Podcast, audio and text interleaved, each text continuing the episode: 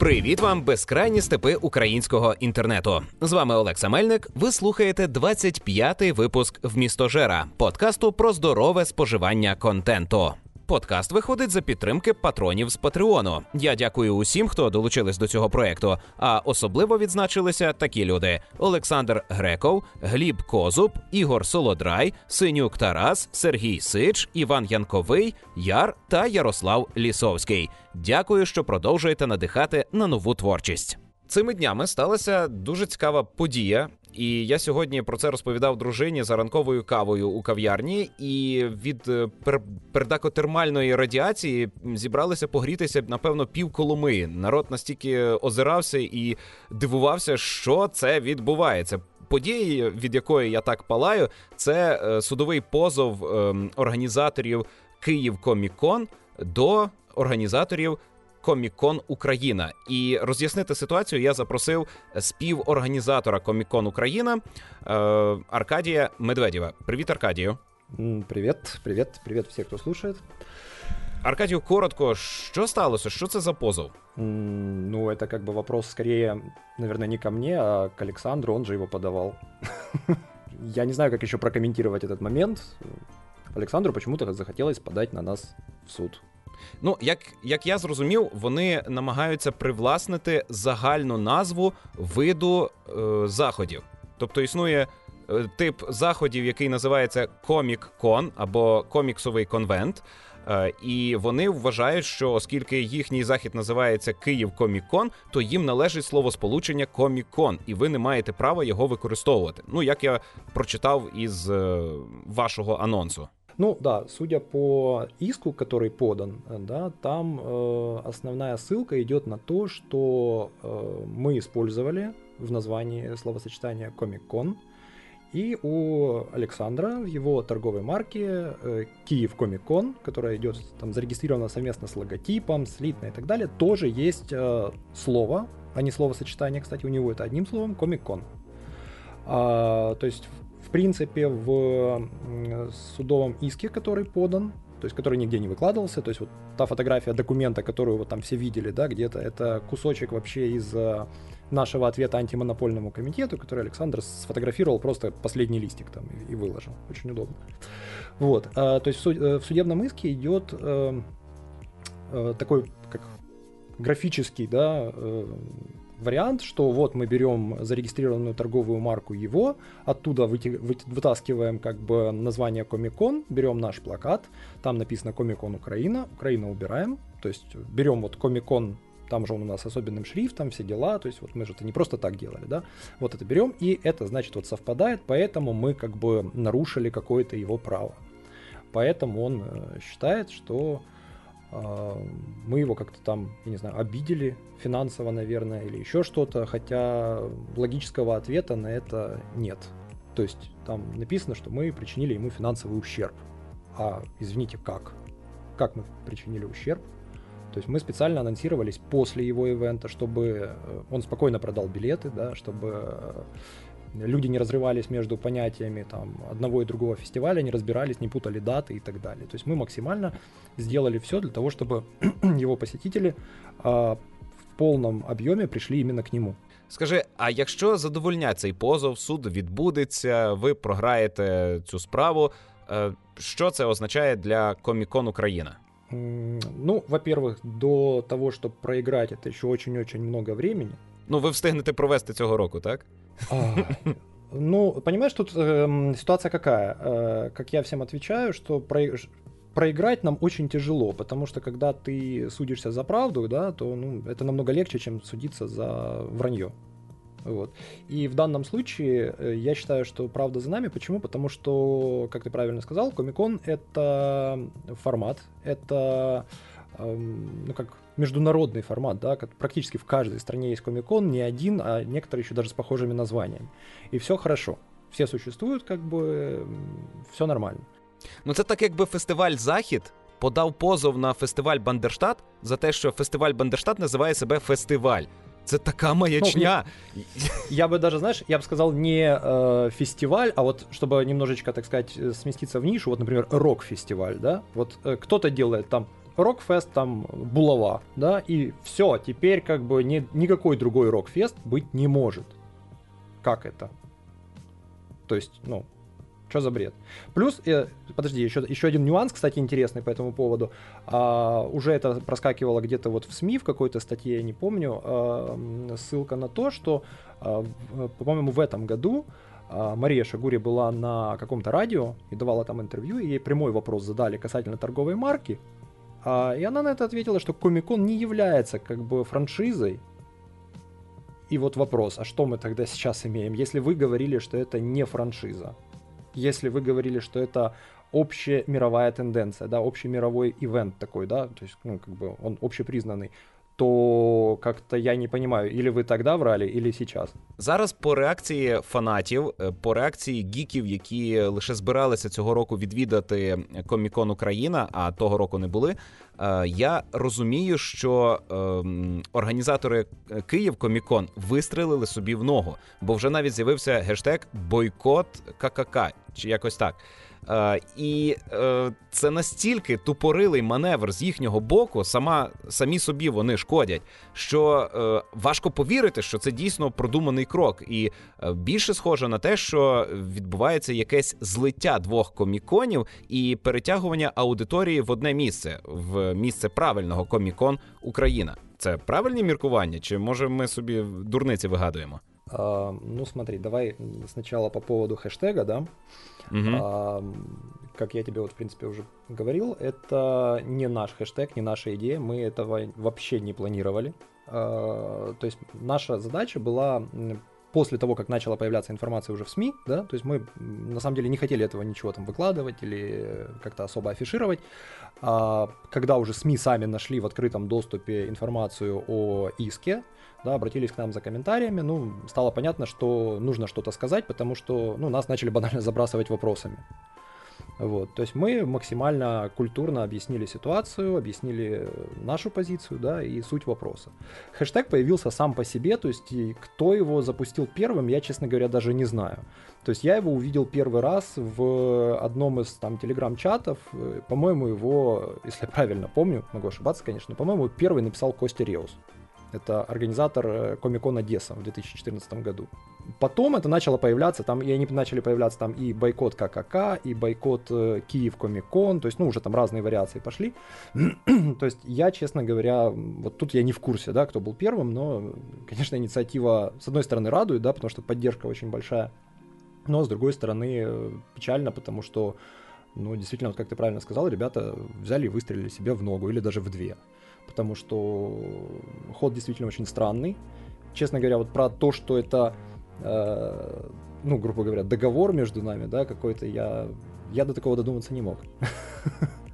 Ну це був би дуже класний хід, реально зробити е, цілком типову істерику, скандал, а потім показати, що в цьому скандалі перемогла гік-спільнота, бо ми взяли і задушили цих підступних ККК і ККУ взяли і перемогли, і всі купили дружно білети з подвоєною силою, або навіть взяли і на Патреоні запустили е, кампанію збору коштів на е, цей на, це відшкодування. Ну реально, це, це крутий маневр такий піарний.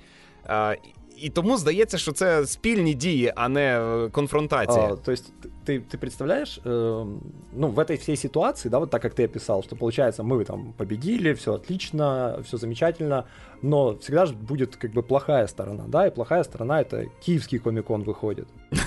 То есть ты, вот в этой всей системе предполагая, что киевский комикон решил, э, э, грубо говоря, нам отдать все и полностью, еще и при этом пожертвовав полностью там всей своей репутацией, да, и ну, как-то это странно. Потому что, ну, э, по реакции, которую я сейчас наблюдаю, то, ну, люди откровенно, ну, не могу сказать, что в бешенстве, да, но негодуют, потому что ход, ну, вообще странный, да люди пишут, что нужно там было делать э, лучшую организацию, а не подавать в суд. И, ну, там пошло-поехало. Дальше, я думаю, ты сам читал, как бы все это видели. Да, я читаю и дивуюсь. Вот. Но... И просто, ну, сам факт, как бы, ну, зачем, даже я не понимаю, зачем это было делать, при том, что, э, собственно, ну, Шагури там, да, и Маша, и Александр сами говорили в интервью, что Комик-кон — это формат, Комик-кон — это мировой стандарт. И теперь выясняется, что у него э, и у нее на этот стандарт в Украине почему-то монопольное право. Извините, я не понимаю. То есть при том, что до этого был Комикон Одесса на год раньше, на котором Александр и Маша были. Это факт. Они об этом ну, сами говорили. Скажи, от є е, перше джерело Комікон Сан-Дієго. Е, вони продають кому-небудь франшизу. Тобто ти можеш заплатити Комікон Сан-Дієго і називатися філією Комікону в Україні. Таке явище взагалі десь існує. Я, Мені здається, цього немає. А, Нет. По, по моей информации, последней, э, по тому, что мы узнавали, такого нет. Есть франшизы, э, ну, по крайней мере, скажем так, были э, где-то 5 лет назад, когда я узнавал этот момент, там, или 6, даже больше, когда мы только начинали там думать о Комиконе, это было, сейчас попробую сказать, где-то год 2012 или 13 мы начали первый раз об этом разговаривать, еще когда э, Атоба было. Угу. Вот, то есть тогда мы там задумались о том, что надо что-то уже менять, как бы, потому что, ну, на, по-моему, 13 год был, мы поняли, что вот уже мы входим э, в стагнацию, да, и идем уже по одному, по накатанному, и ничего не меняется. Вот, и тогда мы начали узнавать вообще, как это происходит там, и тому подобное. И м, европейские коны, да, там в данном случае это MCM Комикон, есть такая, в принципе, это франшиза на тот момент была, сейчас я, честно говоря, не проверял.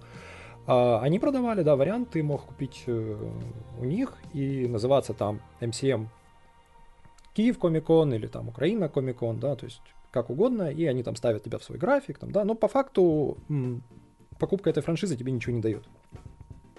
То есть э, никаких плюсов ты с этого не получаешь, кроме как попадаешь там в их э, список мероприятий, которые там считается там каким-то брендовым, да, ну для кого-то Вот ты там находишься, все, вся разница. Поэтому какой-то франшизы такой вот именно общемировой нет, не слышал, не видел. тим більше все це виглядає тупо і убого. Понимаешь, это, ну, выглядит это как выглядит. То есть мы на самом деле тоже немножечко удивлены, особенно, ну, наблюдая на реакцию обратной стороны, да, то есть то, как они реагируют на комментарии, то, как они реагируют на то, что им пишут, я не понимаю, честно скажу, зачем это было сделано, зачем это держать именно в таком формате, да, то есть вот, ну, видно, как люди отреагировали. То есть вы уже поняли, да, что э, как бы ситуация немножко сложилась там не в вашу пользу. Зачем продолжать?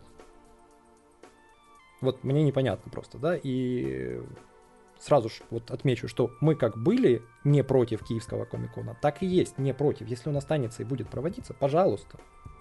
Мы как бы наоборот за то, чтобы фестивалей в Украине было больше щоб вони були качественні, щоб вони росли і подимали вообще всю культуру.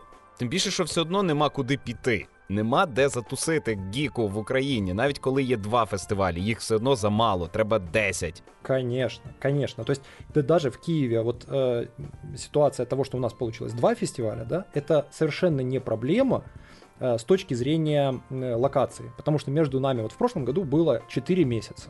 Если бы это было проблемой, то мы бы это на себе почувствовали. Мы не то, что не почувствовали, мы увидели обратную как бы ситуацию, да. И, соответственно, если бы Киевский Комикон э, начал таки планочку качества э, поднимать вверх, да, ну, потому что, в принципе, понятно, у нас получилось больше, шире там и так далее. Э, не будем говорить там про личные отношения, еще что-то, это, это не важно. То есть есть люди, которым нравится одно, есть кому нравится другое, это окей. А если бы они начали немножечко расти, начали что-то менять, я уверен, что э, люди бы все равно к ним ходили. Вот. Э, потому что, ну, весна, есть куча людей, которым хочется куда-то пойти, а ничего не происходит в Киеве такого типа. Или второй вариант, э, у тебя есть выбор пойти на киевский комикон, который, может, тебе не очень нравится, но он проходит, или сидеть дома.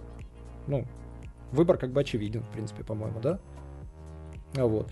Плюс, понятное дело, у нас э, в любом случае отличалась бы и ценовая политика, потому что у нас больше затраты, у нас больше контент, мы дороже, они дешевле.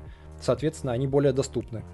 Э, почему, опять же, не использовать этот плюс, как бы там повернуть его в свою сторону? Вполне все, как бы, по-моему, логично и могло работать. Які подальші дії? Чи можливе вирішення досудове? Все очень просто. Если бы как бы с нами кто-то попытался вообще поговорить, так мы не против. Но, понимаешь, тут на самом деле ситуация какая? А, а что здесь решать? Мы на кого-то подавали, мы кому-то предъявляли какие-то претензии? Нет. То есть, э, что нужно было делать? Нужно было просто брать и делать. Знаешь, вот, помнишь этот мем, да, Котяша, подскажи, что мне делать, чтобы получилось хорошо? Ну, берешь и делаешь. Вот тут ровно так же. Э, нужно было просто брать и делать как бы фестиваль. То есть, самое простое решение это ну, как бы закончить с иском и начать работать над фестивалем. Вот решение всей ситуации. Как я его вижу. Потому что, ну, она просто раздута на ровном месте. Добре, дякую тобі за цей коментар. Сподіваюся, ми допомогли людям визначитися, е, що вони робитимуть цієї осені. Тонка, тонко так просто. Ну, я бажаю якнайшвидшого вирішення цієї ситуації. Бажаю, щоб вона не вплинула на вашу продуктивність у підготовці, бо я маю таке віддалене уявлення, наскільки це важко, бо я лише так по дотичній по фестивалях проходився, тільки як ведучий.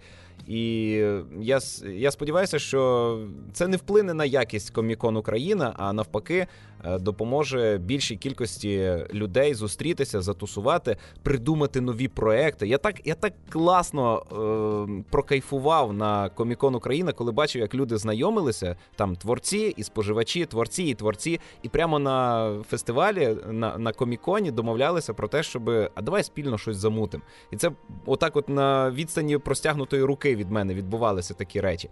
І це тільки в коміксовій зоні. А там в інших місцях, напевно, ще більше такого ставалося. Дуже багато позитиву. І я дякую тобі за те, що ти причетний до створення цього позитиву. Ну і більше поговоримо про Комікон Україна вже ближче до осені, так? А, ну, окей, окей. Мы, как всегда, открыты к диалогу, и можно поговорить со мной, можно поговорить с кем-нибудь еще из наших. Я думаю, все будут рады и счастливы, потому что ну, нам скрывать нечего, мы готовы выкладывать все вот прямо, прямо и сразу. То есть все, что можно, готовы выложить. Це був Аркадій Медведєв, е, співорганізатор Комікон Україна, про ситуацію з судовим позовом стосовно е, власної, точніше, загальної назви Комікон. Але це не все про що би я хотів поговорити у нинішньому випуску в містожера. Є ще дві цікаві теми, які е, народилися у спільноті PlayStation Україна. Передусім, я отримав е, невеличкий негативний відгук на те, як я висвітлюю відеоігри у спільноті PlayStation Україна. Ну і не тільки я, а й інші учасники спільноти. Нам е, дорікнули за те, що ми буцімто надто позитивно сприймаємо ігри. Також у цьому контексті говорилося про те, що об'єктивний ентузіаст від відеоігор е, повинен говорити гівно на гівно. Хм, Ну я згідний із цим. Так, коли річ е, ну не об'єктивно, але за багатьма ознаками і на думку багатьох є дійсно поганою, то про це, мабуть, варто говорити і не приховувати цього факту. Однак це лише частина об'єктивності, так би мовити, бо не існує нічого об'єктивного. Е, адже існують речі справді хороші, і говорити на хороше, хороше, на цукерочку, цукерочка, по-моєму, теж варто. І я в попередньому випуску говорив про те, що е, може не варто марнувати час на висловлення негативу і нарікання на якісь погані художні твори, а краще похвалити авторів хороших творів, нагородити їх за їхню працю, а не займатися боротьбою із невдахами. Невдахи і так невдахи, вони просто не зароблять грошей, їх продукт не будуть купувати. А якщо про щось погане продовжувати бесіду, лементувати про це кричати, то це все ж таки реклама, і ви замість того, аби відвернути увагу, привернете її більше. І ще я зіткнувся із якимось викривленим світосприйняттям, в якому усе за замовчуванням погане, і треба знайти, в чому саме воно погане. Це дуже дивний підхід, який е, робить наше життя надзвичайно нещасним. Може, не варто примушувати себе до страждань і оточувати себе суцільним негативом та вважати, що тільки з негативу наше життя і складається. Я маю на увазі отой контент, який ми споживаємо, він увесь нездалий. Людина живе з переконанням, що все на світі, все, що вона дивиться, читає, грається, воно погане. І коли вона знаходить тих хто говорить е, із захватом про щось. Я, наприклад, е, пишу і розповідаю про ті одиниці контенту, які мені подарували хороші емоції. Е, можливо, вони мене там в чомусь розчарували, але я розумію, що я насолодився і. Переказую іншим про це для того, аби й вони собі насолодилися. І якщо у людей немає досвіду у е, підходах вибору контенту, то я можу їм допомогти вибрати позицію, з якої слід дивитися на ту чи іншу одиницю контенту, і вони, е, відштовхуючись від мого бачення, зможуть і собі швидше знайти от всі ті класні емоції, які знайшов я. Але чомусь таке ставлення вважається заангажованим, е, продажним. Е, наприклад, нам дорікнули, що е, ми є філією компанії Sony, бо ми от так захоплено висловлюємося про ігри. Реально, люди, це проблема. Зверніть увагу, якщо і у вашому ставленні до контенту є от так, таке бачення, е, треба щось змінювати. Я в найперших випусках в містожера розповідав про те, що потрібно попрацювати над своєю е, фізичною формою для того, аби прояснилося в голові, для того, аби життя стало яскравішим, аби ем, картинка стала насиченішою, аби сюжети стали зрозумілішими, аби ігри проходилися краще і не було відчуття того, що е, ти щоб не було депресії. От реально, це все результат якогось занепаду е, інтелектуального, фізичного, отаке бачення світу. Я хочу застерегти вас від цього. Я хочу, аби ви не піддавалися на оце ну, на це зло, яке нас руйнує. Інша цікава подія, яка сталася у спільноті PlayStation Україна, це м, третя світова донатна війна. У нас протягом приблизно трьох годин у чаті в Телеграмі відбувалося дуже палке обговорення донату у відеоіграх. Почалося з того, що один з учасників спільноти заявив, що у е, Assassin's Creed Origins і Odyssey присутній обов'язковий донат, що не є правдою він там існує як можливість, але зовсім не обов'язковий. І я про це кажу як людина, що пройшла гру. Однак е, мій опонент тривалий час зі мною сперечався, доводячи, що я помиляюся. При цьому він з грою не знайомий. І це дуже дивно. І у ставленні до донату я е, теж розгубився. Бо за його логікою, якщо у містах існують високі будівлі, і з них кожен може стрибнути та скоїти е, самогубство, то будівництво високих будинків це примушування до суїциду. Ну адже можливість стрибнути існує, значить нас примушують. Якщо у грі є можливість щось додатково купити, це не означає, що ви зобов'язані це робити. Зрозуміло, коли йдеться про paywall, тобто штучну ем, заваду в проходженні гри, яку можна усунути лише заплативши, то це реально проблема. Я такого на своїй практиці не зустрічав у платних іграх. Я бачив платні ігри за повну ціну, в яких є можливість докупити собі чи пришвидшення розвитку, е, чи якісь прикраси, але е, я не бачив нічого такого за що ви були би змушені заплатити, аби рухатися далі по сюжету. У ті ж е, Assassin's Creed Origins і Odyssey я просто проходив квести, які були постійно озвучені, і ні разу я не застрягав на гринді. Мені не доводилося додатково збирати якісь ресурси, аби е, просуватися далі по квесту. Все необхідне я здобував. Просто мірою виконання квестів і не розумію такого ставлення до донату. Крім того, я е, в цьому теж бачу дивне сприйняття. Бо коли ми купуємо автомобіль, нам не дарують вінілові наліпки на капот. А ми би хотіли, щоб в нас була якась унікальна прикраса на капоті нашого автомобіля. І нас не дивує, що за неї треба заплатити. То чому люди дивуються, що треба заплатити за вогняного коня у грі за повну ціну? Взагалі, чому люди так обурюються з того, що хтось хоче заробляти грошей? В цьому немає нічого поганого. Це лише в СНД, лише в пострадянських країнах е, погано заробляти гроші, бо у нас було суспільство без приватної власності, і ми не розуміли, що таке ціна власного часу, не розуміли, що таке заплатити людині гідно за її працю. Через це ми не вміємо розуміти що таке бізнес і заробляння грошей. Ну і зрештою, існує лише дві причини, з яких людина може е, не терпіти і обурюватися щодо донату. Це або вона бідна. І її гнітить те, що існує десь можливість щось купити, а вона собі цього дозволити не може. Або людина шопоголік і просто не може стримуватися від придбань. Це проблеми цих людей, але не проблеми бізнесменів, які висувають ці пропозиції.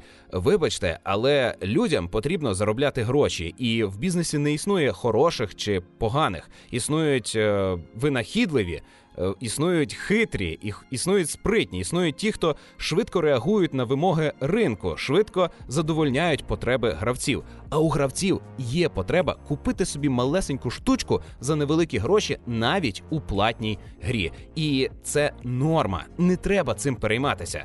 Якщо ви не підтримуєте. Такі речі, то купуйте ігри, в яких немає донату. Не звертайте уваги на ті ігри, в яких донат є. І Якщо таких як ви буде більшість, то і донат вимре. І я би хотів довідатися, що ви думаєте про донат. Чи платили ви додатково за ігри, з які ви вже купили? Зрозуміло, що якщо ви граєтеся у фрі-ту-плей гру і обурюєтеся про донат, то це вже чиста шизофренія, бо не існує нічого безкоштовного в природі. Якщо ви вірите в існування безкоштовного, то це реально психічний розлад. Даруйте, можливо, надто емоційно, надто я перебільшую ці речі, але в мене дійсно підгорало від того, що люди вимагають чогось безкоштовного. У нас уже був цілий народ, який вимагав чогось безкоштовного, і вірив у те, що скоро настане світлий ясний комунізм. І зрештою, в нас у нас були проблеми через це, і ці проблеми досі не вирішені. І ще не одне покоління українців будуть вирішувати проблеми, які нам насадили от такі от ідіоти, що вірили в безкоштовність, замість того, аби розвивати ринкову економіку і е, вміти заробляти гроші навіть з повітря. Це непогано, це дуже добре, коли можна продати річ, якої не існує, на цьому заробити і вкласти це у речі, які існують. Словом, пишіть, що думаєте про це у коментарях. Ну а щоби відволіктися, насичитися, збагатитися і розважитися, я раджу спожити кілька цікавих одиниць контенту. Передусім, зараз мою увагу повністю забирає іграшка The Witness. Це крутиголовка від автора колись популярної інді-гри Braid, в якій вам потрібно гуляти по острову та вирішувати нескладні загадки. Загадки, в принципі, одного типу. Вам потрібно накреслити лінію по сітці. Таких сіток е, на острові приблизно 7 сотень, з яких 500 е, приблизно обов'язкові, а ще 200, ну таке, побічні, додаткові. У грі є сюжет, однак е, за першу чверть проходження я його ні разу не побачив. Я знаю, що у грі є субтитри, але досі за вже здається 5 годин проходження. У мене не було жодної сцени, де би хтось щось говорив. Я не зустрічав навіть силуетів людей, які можна було побачити у трейлері, і про які говорили в оглядах. Мені подобається перебувати на цьому острові. Подобається складність загадок, яка зростає на кожній локації. Подобається, що в кожній загадці існує певна умова, чи певна підказка, яку вам треба помітити чи розгадати, і тоді справа рухається вперед. Але іноді на деяких загадках я застрягаю і чомусь не хочеться йти шукати відповідь. Тому що сама суть е, гри у тому, аби розгадувати ці пазли. Сюжет не є основою. Це хороша вправа для мозку. І гадаю, всім варто спробувати, тим паче, що The Witness зараз роздають безкоштовно у підписці PlayStation Plus. Вона на консолі грається чудово, завантажується майже миттєво. Якщо ви втомилися від екшену, втомилися від е, якихось епічних блокбастерів, а хочете просто відпочити та кілька вечорів поклацати цікаві загадки, то це воно чимось навіть схоже на портал, лиш не динамічне. Немає зовсім ніякої динаміки. Все дуже повільно, розмірено. Самі собі вибираєте темп, в якому рухатися по грі The Witness. Друге, що хотів би порадити, це серіал з Netflix Russian Doll або Мотрійка. Це трагікомедія у форматі Дня Бабака. Головна героїня приходить до тями у вбиральні в квартирі своєї подруги під час вечірки до дня народження цієї героїні. І е, з нею відбуваються певні події. Вона гине і знову приходить до тями в тому самому туалеті на дні свого народження. Все починається спочатку, і вона намагається вирішити цю проблему. Її досвід залишається, вона пам'ятає, що з нею було. Для неї час рухається уперед, але е, після кожної смерті вона повертається назад. Цікаво є те, що головна героїня. Програміст, вона розробляє відеоігри, і в самій концепції цього серіалу є відчуття розуміння влаштування відеоігор. Нам, геймерам, це доволі цікаво побачити, як е, людина переживає в реальному житті те, що геймер е, раз за разом переживає у відеоіграх. Нас вбивають, ми повертаємося до боса. Ми пам'ятаємо, як бос поводився, використовуємо проти нього нові прийоми, шукаємо е, нові е, безпечні місця, де можна сховатися від його атак, чи шукаємо слабкі місця у цього боса та просуваємося далі. Нас знову вбили. Ми запам'ятали, в чому була наша помилка. Повертаємося, відтворюємо всі хороші дії, викидаємо всі нездалі дії і знову просуваємося, доки цього боса ми не переможемо. І от вісім епізодів серіалу Russian Doll саме про це: про вивчення механіки влаштування проблеми, вирішення цих проблем, вирішення особистої драми і, зрештою, порятунок від нескінченного циклу відроджень. Великою проблемою подібних сюжетів є те, що автори намагаються пояснити механіку, пояснити природу походження цієї проблеми. Найпопулярніший прийом це те, що головний герой при смерті, і все це йому ввижається. Ну або йому це наснилося. Це взагалі кошмарний прийом. Е, я вас заспокою у цьому серіалі ніхто не намагається нічого пояснити. Існує тільки історія головної героїні та її напарника, який.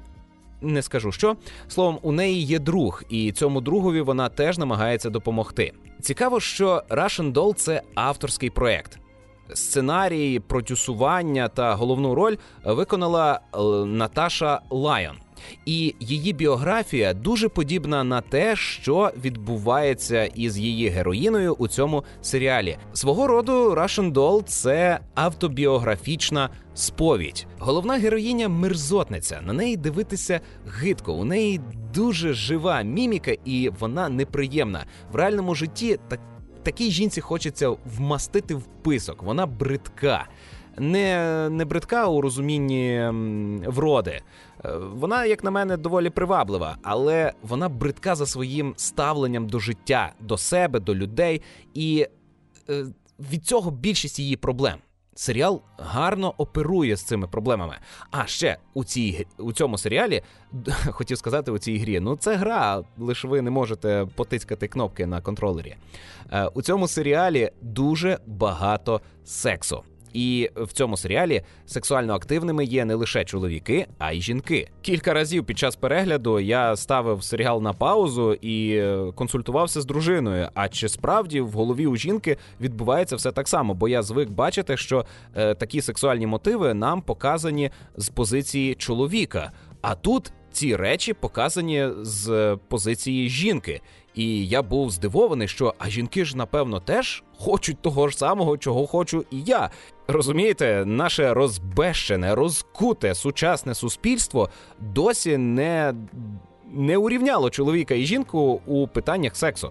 Досі чоловік це активний здобувач, а жінка це пасивний пропозичувач. Якось отак. А серіал Russian Doll трохи змінює це ставлення. Крім того, я цього тижня раджу спожити стрічку Як приборкати дракона 3». Це не шедевр, не вершина анімації, не суперкрутий мультик, який вам конче необхідно побачити, але це дуже хороше, помірковане завершення трилогії. Після всього, що на нас волає з екранів, після всіх істерик, після всього епіку, подивитися таку теплу, затишну стрічку про дружбу між е, юнаком та драконом, можливо, допоможе вам відпочити. За сюжетом герої відчувають тиск е, з боку певної політичної сили і вирішують мігрувати, знайти для драконів край, де би люди і дракони могли жити в мирі, і їх би не задовбували різні заздрісники і мисливці на драконів. Але зрозуміло, що це дається дуже важко. Зрештою, доводиться приймати складні рішення і зустрічатися з їх наслідками. Ну, таке вода за моїм переказом. Сюжет у стрічки нічого особливого не пропонує. Він е, просто рухається за тим вектором, який був покладений у першій і другій частині, і доходить до логічного завершення. Але я хотів би сказати, що як приборкати дракона 3» – це мультфільм про те, що не варто боятися дорослішати. Так, ми всі виростаємо, втрачаємо дитинство, втрачаємо зв'язок із батьками, але зрештою ми породжуємо щось нове. Якщо не власних дітей, то ми допомагаємо виховувати чужих дітей. Ми реалізовуємо якісь проекти, і це залишиться після нас. А наші діти народять своїх дітей, і все це кудись рухається. Життя не переривається. І дуже класно, коли ти витратив весь доступний тобі час на те, аби збагатити все це з новими знаннями, збагатити новими пристосуваннями до життя, навчити інших користуватися цим.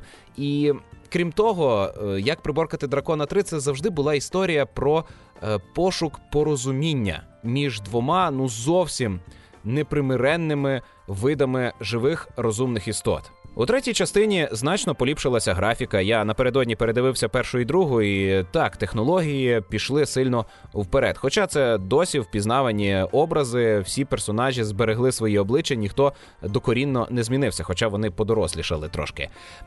Тут е, гарно працюють із 3D. Той випадок, коли ви одягаєте окуляри і розумієте, навіщо ви дивитеся цю стрічку у 3D. Тут дуже мало статичних кадрів. Майже увесь час камера рухається, змінюється перспектива, і ви бачите об'єм. Реально, ви бачите глибину картинки. Це не недолугий першому гравцю приготуватися, де були статичні плани з двома здоровенними обличчями персонажів, які просто говорили в кадрі.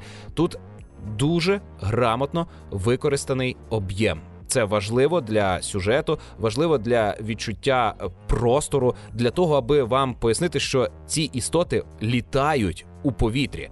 Дуже класно було е, відчувати, як ми всім залом несемося крізь хмари. Ну а в кінці традиційно було про що поплакати, як е, від суму, так і від щастя за персонажів. Я дуже раджу вам присвятити час стрічці Як приборкати дракона 3. А ще раджу вам дещо почитати. Це е, комікси. Е, зараз я переважно комікси читаю. Е, називається Проповідник. Книга 1. Колись я читав книжку Американський психопат, і я думав, що це вершина бридотності. Але проповідник, мені здається, перевершує навіть американського психопата за рівнем токсичності, люті, відірваності і повної відсутності гальмів. Ви могли бачити серіал Проповідник, це екранізація цієї книжки, і вам могло здатися, що ви побачили наскільки він вульгарний, наскільки він нестримний, наскільки він сміливий.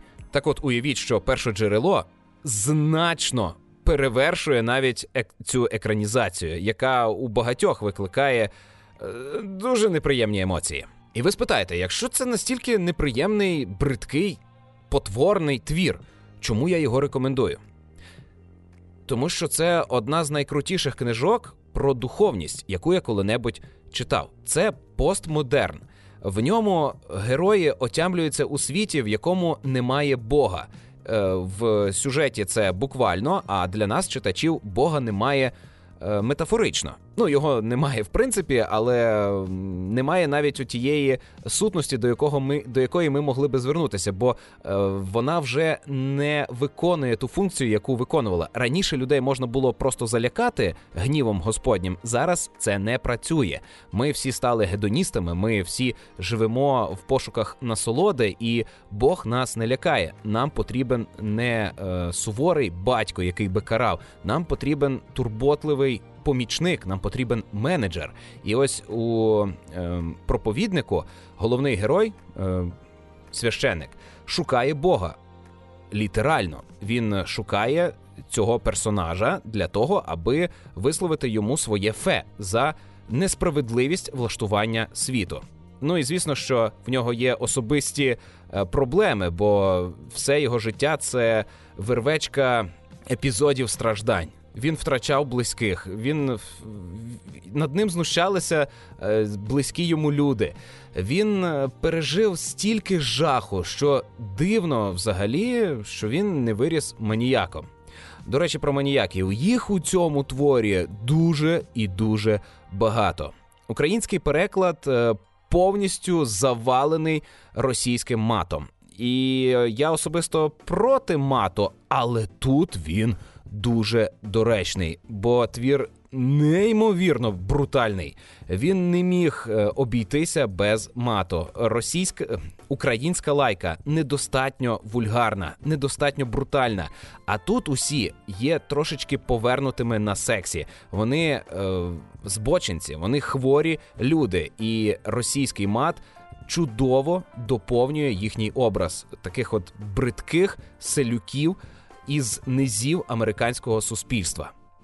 Цей твір потрібно прочитати для того, аби задатися кількома дуже важливими питаннями, і в тому числі, навіть як батько, я для себе дещо почерпнув, як бути хорошим турботливим батьком. Бо, в принципі, концепція Бога у християнстві це концепція батька, бо Біблія виховує патріархальне суспільство. І отой батько, яким е, його змальовують у Біблії, це нездалий концепт. Це людина, яка не може виховати нормальних психічно здорових людей. Е, це тиран, який змушує всіх потерпати. Е, і ось нам потрібно всім гуртом об'єднатися та виробити концепцію хорошого батька, такого, якого будуть поважати, а не боятися, такого, якому будуть вдячні за його успіхи. Ну а більше прочитайте самі у першому томі проповідника. Крім того, другий том теж уже доступний у книгарнях, і це закінчена е, історія. Е, там здається всього 60 випусків.